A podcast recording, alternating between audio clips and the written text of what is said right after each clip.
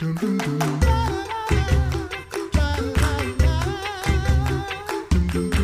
listening to the Coffee Hour. I'm Andy Bates. I'm Sarah Gulseth. Talking with our missionary friends today and continuing our conversations in Africa. Today we get to talk with Krista Young. She serves the Lord through the Lutheran Church Missouri Synod in Africa, based in Nairobi, Kenya. Krista, thanks so much for being our guest on the Coffee Hour. Thank you. It's my pleasure. Tell us about the work that you've been given to do in Eastern and Southern Africa. Hmm. Um, my title is volunteer coordinator. And so I work with the local church bodies in several different countries to identify needs and then match volunteers from the LCMS churches, either teams or individuals, to um, to those needs. Typically, of course, that's not happening right right now. Typically, right, right. And, and, we also, because we're both DCEs, we have to give a shout out for DCEs oh, right. right. now X, as well. Yeah, so outnumbered. Yep. Sarah's outnumbered. Yeah. Sorry, Sarah. You're still cool though.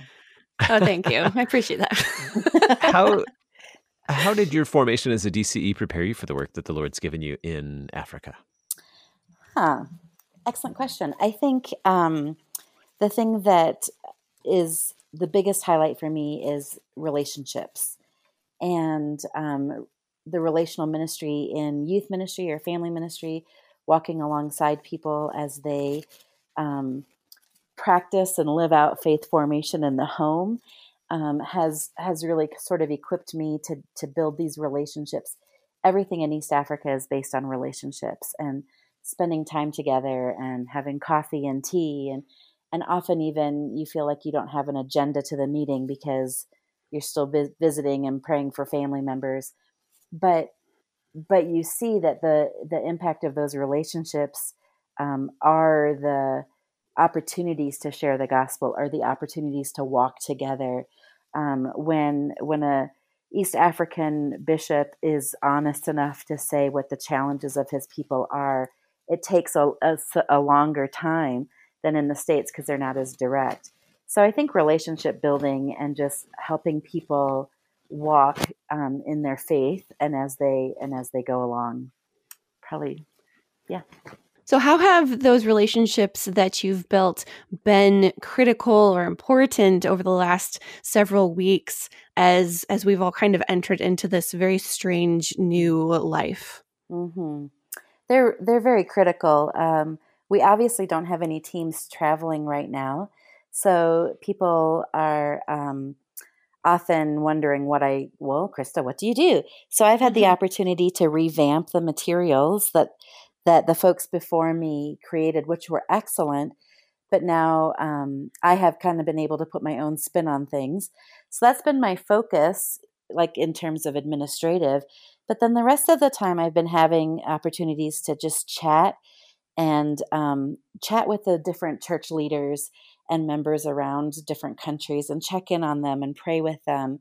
And um, and I think this time right now will be so beneficial when we do get to visit again because um, because they know we're we're here for them and with them and and they know I'm praying for them and they know that you know and they're praying for me and and it's just been a really um, a, a really powerful time of really trusting in God and seeing His His beauty um, even in the midst of challenges.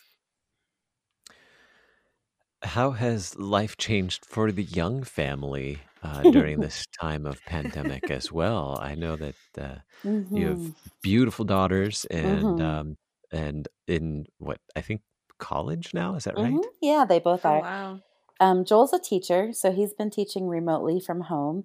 He has um, just two weeks left. So we are spending a lot of time looking at each other. so that's been a blessing some days. And um, and our youngest daughter came to Nairobi to do a short-term mission team in March and she was here right as the right as the airport started closing. So she's still here. Her classes went online and so instead of heading back to Minnesota, um, she's been kind of hibernating here with us. So that's been a wonderful blessing. And our oldest daughter is still in Missouri at the university, finishing up and moving into her summer job and things like that. So a lot more time here at the house. Um, finding some fun recipes and um, and just finding when one of us has a meeting or a phone call, finding other places. Our house isn't that big, so other places to kind of stay out of each other's way when we need when we need some quiet. We don't have a blanket fort or anything to to cover us up with. So Sorry. She's okay. revealing all my secrets. Uh, the things we have to do at home to produce exactly. radio well. how, how has the community been affected around you where you live? What are some of the things that have that have changed mm. for you uh, just in the in your surrounding area? Mm-hmm. The biggest thing we notice immediately is just the quiet streets. Um, mm. Nairobi is a pretty bustling city, and um, there's there's um, restrictions on how far people can go, when they can go. There's curfews and things like that. So you'll drive down a street that was normally just streaming with cars, and now there's maybe three or four cars out there. That's the biggest difference, I think, and what that means for a lot of um, the materially poor people is that they were maybe day laborers out working just for the, a labor just for that day wage and now they're not able to do that which means they're really really struggling for food and money and and things like that. So um, yeah there's some serious ramifications for folks around um, stores are closed um, things close by four o'clock so if you wanted to order something to be delivered you, you no longer can do that for dinner or things like that so hmm. and we're in the big city and i think then in the rural and villages in the rural areas it's it's even more um, less of an impact, but more um, scarier, I think, for the people that are there because they're already living like day to day. Mm-hmm. What does this mean for the local churches and the proclamation of the gospel mm. in the mm. communities where you live and serve? Yeah, it's been a challenge. Um, the churches don't have the same network, internet kind of um, capacity the church in Uganda, the Lutheran Church of Uganda, has started broadcasting their worship services and also evening services. Um, the church in Kenya has started like a food a food distribution to families with children. Um, we have we've been um, helping churches set up hand washing stations in the parts of the of the cities that are really um, congested and, and are the slums. Um, we've been helping people making masks um, so the the gospel continues to be shared. Um, they're just finding much different ways to do that, and um, luckily we still have texting and phones. And I think people, you know, people love to be in community here, and so something like a Sunday morning is a really big deal. And so there's, you know, people are down, people are are a little bit more reserved, and they're missing each other, and um, I think it's going to make it that much more wonderful when they can meet together again.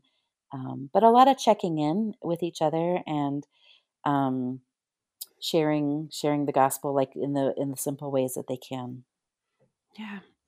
You mentioned a couple of, of the blessings. What are some of the other blessings that have come mm. out of mm. this, or or things, silver linings that that you've yeah. noticed uh, that maybe you hadn't noticed before? We started doing daily team devotions and before we only did it with the people who were in in our in our area, if they came into the office. And now we're connecting like five or six different countries. At nine o'clock every morning, we start our day as a team eh, um, with devotions. And you kind of think, well, why didn't we do this earlier? You know, like, why weren't the people in the other countries allowed to do that? The same thing for Sunday mornings. And um, uh, there's um, a DCE on our team that has started a women's Bible study with missionary women. And I've started a Bible study with the missionary kids, the teenagers, mm. Um, and on the book of Philippians, kind of looking at joy no matter what kind of thing. um, and that's all stuff that we kind of now looking back are like, we didn't need a pandemic to start a Bible study across countries over the internet, but it's forced us to find new ways to do things because we didn't like we didn't do the retreat or we didn't see each other um, but it's been a real a real blessing to connect over around god's word and to see faces and smiles and share prayer requests on a day-to-day basis that we normally wouldn't have had the opportunity to do that before. So that's been a real a real highlight for me. Mm-hmm. How can we pray for you and support you in the days ahead? Hmm. Um, I think the not knowing when things will open up. Um, for instance, our youngest daughter, Grace, not knowing when she can head back to the States, or for our oldest daughter, Sydney, not knowing when we'll see her. Um, I think those are our biggest, just the trusting God and the uncertainty and knowing that um, that He'll take care of us even when we're apart without knowing when we'll see each other again. Um, yeah, that would be our biggest prayer is just for peace. Krista and Joel Young serve the Lord through the Lutheran Church Missouri Synod in Africa, based in Nairobi. Krista, thank you so much for being our guest on the coffee hour today and sharing your story with us. Thank you. Thank you for doing this. It's totally my pleasure. I'm Andy Bates. I'm Sarah Gulseth.